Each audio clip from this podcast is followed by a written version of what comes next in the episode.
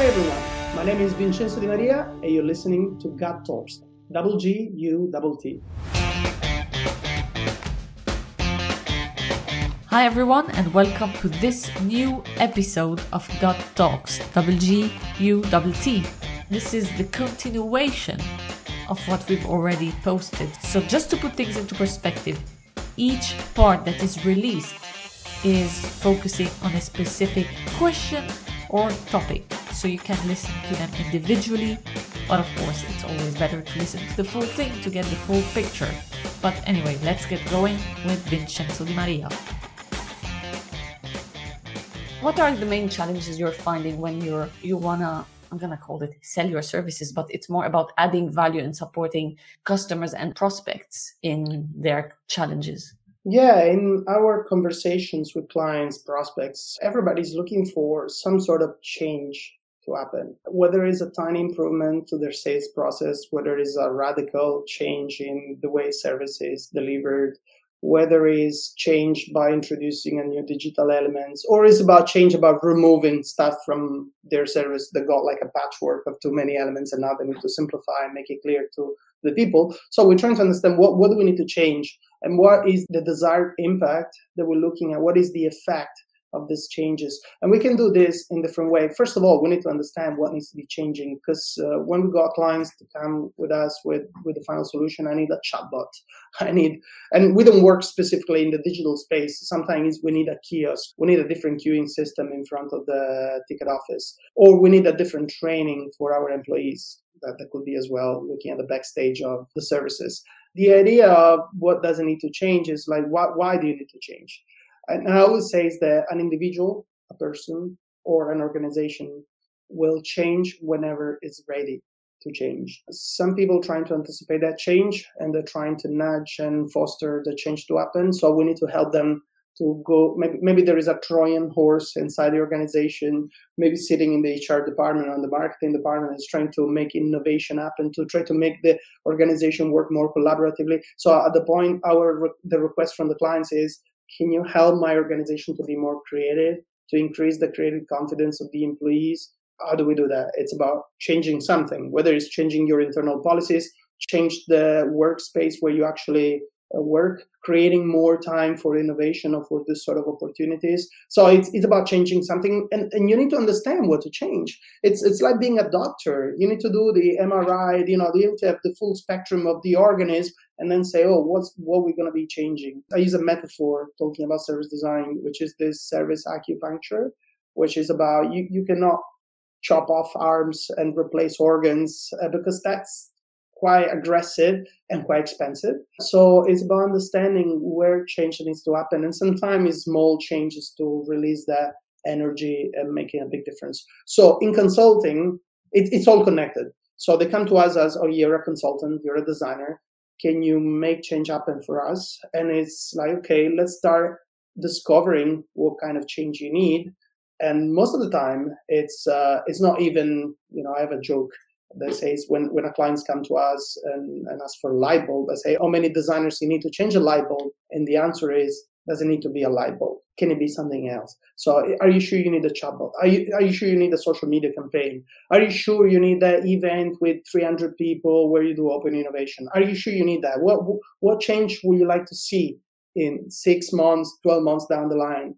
So how can we help you enable and support and sustain that change over time. That's always our job. But it always starts with a bit of understanding if that's a real problem. Uh, we're trying to get different perspectives from stakeholders, from customers, or from thieves in the case of the bikes, and see the problem from different points of view to see the full complexity of it. At that point, we can build together. Okay, what's what's a good strategy to change something? Should we change the copy of the service? Should we, should we change the actors and the behaviors of people working within it? Should we stop having a physical shop and just go digital? Should we change the way volunteers are operating inside the museum with school kids when we have big groups? Those are the things we really ask ourselves. And that's the creative design action take place, which is about, okay, how do you change things? Oh, you create new artifacts. You change the order of things in a journey of the customer? The, the, the, how, how, do you improve the hospital waiting room system for patients that really worry about their, their relatives in the surgery room? How do you use design to make people feel more confident and comfortable and secure? And, you know, that's, that is the tweak. That's where design in terms of creating new stuff and the, the look and feel of things comes handy. But it is a result of this first investigation and discovery phase. We're going to use the same uh, jargon that you're using. So you diagnose initially, right, what's happening, which is mm-hmm. it's very challenging also to make your prospects, right, aware of why you're doing that before jumping into you know, kind of fixing the symptoms or whatever that may be.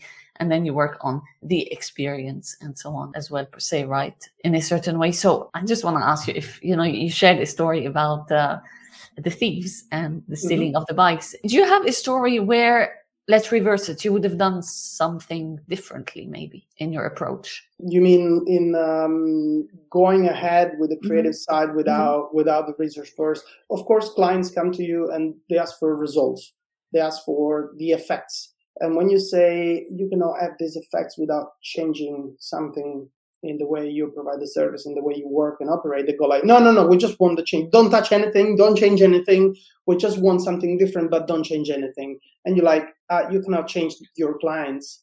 You know, you, you cannot change the system. You can only change your position in the system and the system will reorganize organically around your new position. But that's always the request can you make change happen without changing anything? This it sounds very sicilian because i'm from sicily you know?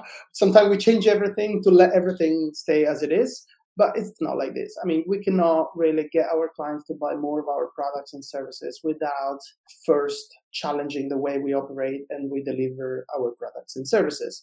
And i say is the backstage and the front stage of a service experience they are connected by invisible wires. If you want to have the maximize uh, effect in terms of customer experience, if you want the best possible user experience there, you need to change something in the backstage. You need to add personnel. You need to improve the usability of your digital touchpoints. You need to have more coherent communication across touchpoints and channels. So that's, I know this gets quite jargony, but um, it has happened sometime where people didn't have budget for research or they had already done their research, which it's mostly quantitative and numbers and analytics about how, many clicks go on the website. And, and it's really hard to get to the why question you were referring to. It's like, okay, you want to change because you see people behaving weird, like a lot of people adding products to your shopping cart, but then not finishing the purchasing product. So you know there is a problem. And you ask us to come in and change people we, we cannot really go there and change the customer. We need to understand what's happening in the head of customers and why a lot of them are not finalizing the purchasing process. At that point, we need to try ourselves, which is a way of uh, mystery shopping. So, and then we have our own expert view on it. Then we start shadowing people or interviewing people about their own experiences. So what, why do you stop here? And trying to get their motivations that sometimes are strange, sometimes are very valid uh, sometimes are unique. Like, oh, I use the shopping carts as a wish list. So when things get discounted, I get a notification. And I, at that point is when I buy it. You're like, ooh, the client wasn't expecting that. So even if you don't sell research as research, you can also start prototyping, which is another way of investigating concepts.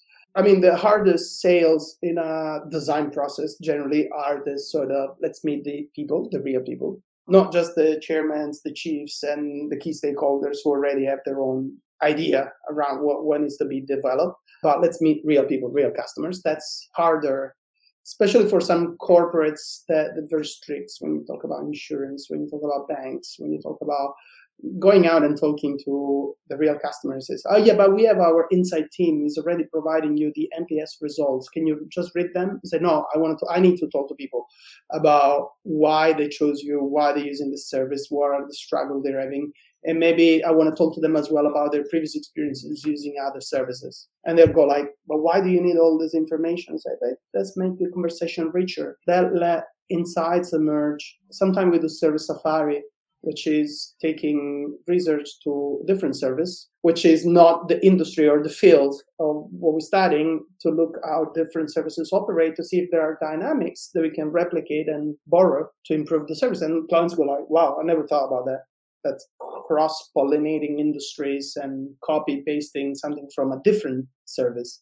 So this is where design and creativity can aid to research. Then I should say that designers traditionally like clients are very solution oriented, solution focused. So I would say we're not the best researchers. I mean, I met researchers that do that for life or for work, and they're very analytical and very scientific in the way they conduct research. They have structured frameworks. And when you go into qualitative, more visual, more visually documented type of research, we're trying to borrow from ethnographic research, but we don't spend weeks or months living with the customers we try to give them, okay, can you create cultural probes, which are elements that we give to the people to try things themselves? Like, can you keep a diary? Can you send me uh, a picture every day of your fridge, of your rubbish, so I understand what you consume? So it's it's about user generated contents and be creative because we always have very little time and resources to do this phase. So we need to be extremely creative on how we facilitate it. Why do we do this?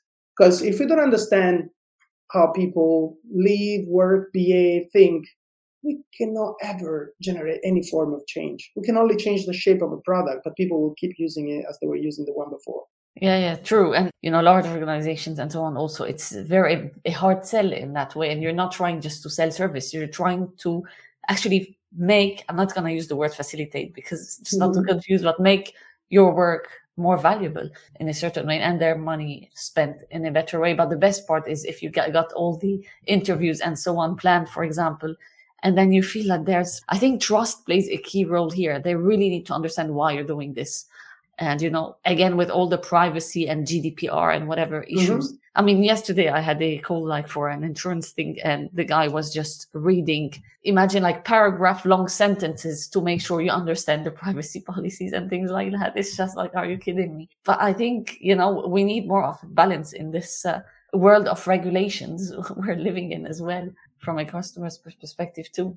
It is, um, and I could say as well, working because in the past I worked with uh, vulnerable people. It's hard to see, but thieves sometimes are vulnerable people, are people with mental disease or problems. Or if you work with young kids or with adults, with people suffer Alzheimer's, you know, in the UK they ask you for a CRB check, for a criminal record check, because you need to be a good professional, but also a good person to be working and be exposed with vulnerable people. And it's interesting because if I think once a client asks us to go and talk with the hidden customers they had, and you're like, who, who are they? And we're like, we don't know. How do we find them? We don't know. Go and find them. You're like, okay, who, who are these hidden customers that don't want to show their identity? And we need to go and dig. So it's it, the customers want. I mean, our client wanted to know more about their hidden customers. Talking about social services, you can talk about you know homeless people or people kind of disappear from the society right there.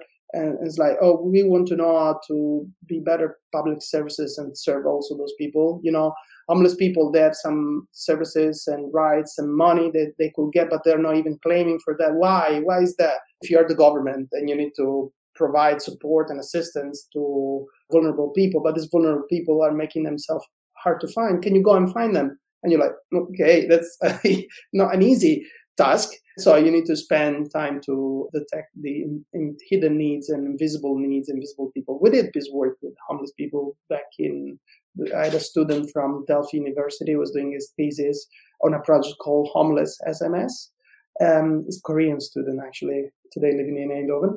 And um, it's interesting because we have to spend a lot of time on the ground talking with homeless people and you cannot go to homeless people asking, hey, why don't you have a house? That's a stupid question to ask a homeless person. So how, how do you facilitate that sort of conversation? I remember we printed postcards and we are like, from secondary academic research, what are the main reasons why people end up in on the ground, living on the streets? So with these postcards, we put them on the floor, we start offering them some water, maybe a beer, and sitting there next to them, spending some time with them, but closer to ethnography, really and then we put these cards. Uh, may, I know that every story is unique, and you may have like your own special story.